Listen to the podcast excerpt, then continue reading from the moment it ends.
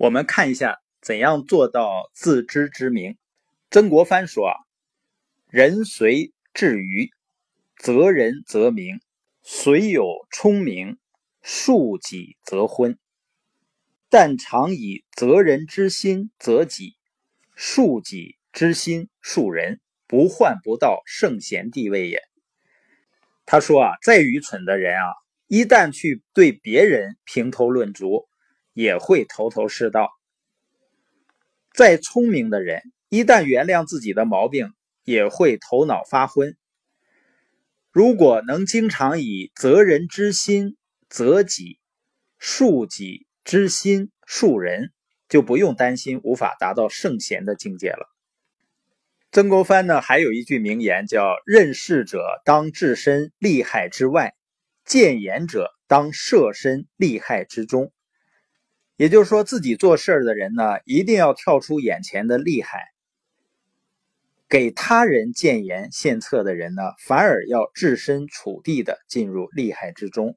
置身利害之外呢，就叫出局；置身利害之中呢，视为入局。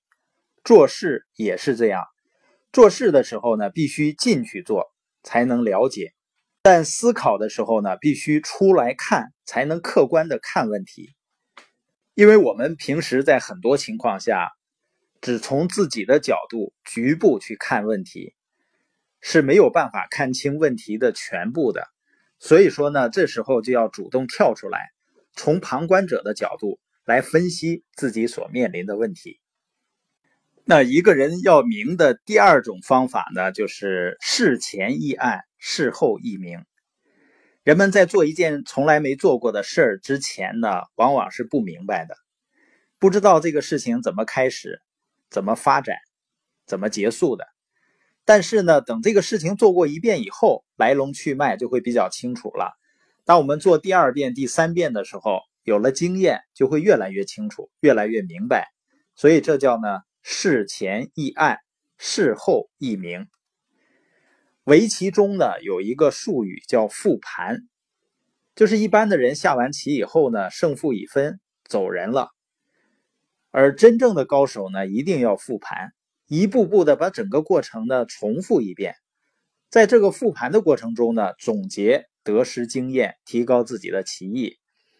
复盘是增长棋力最好的办法。那曾国藩是一个文人，没有学过打仗。所以他早年指挥的本领呢，并不高明。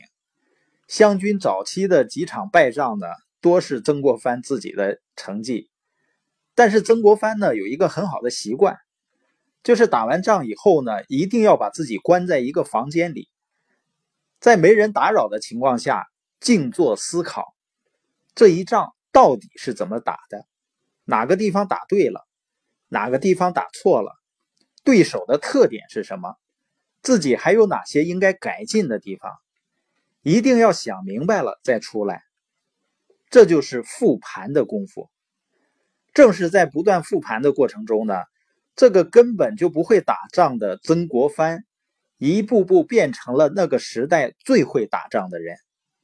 最后呢，经由他手把太平天国给镇压下去了。我们发没发现啊？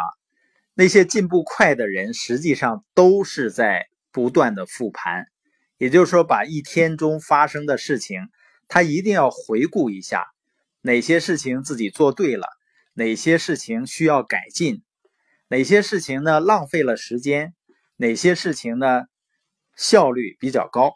这个呢，实际上就是总结，就是在找规律。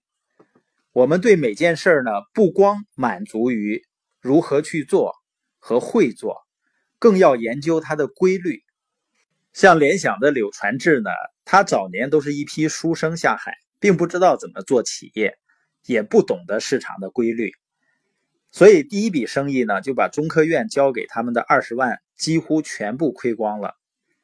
但是呢，联想有一个极好的传统，就是每次市场行动结束以后，一定要复盘。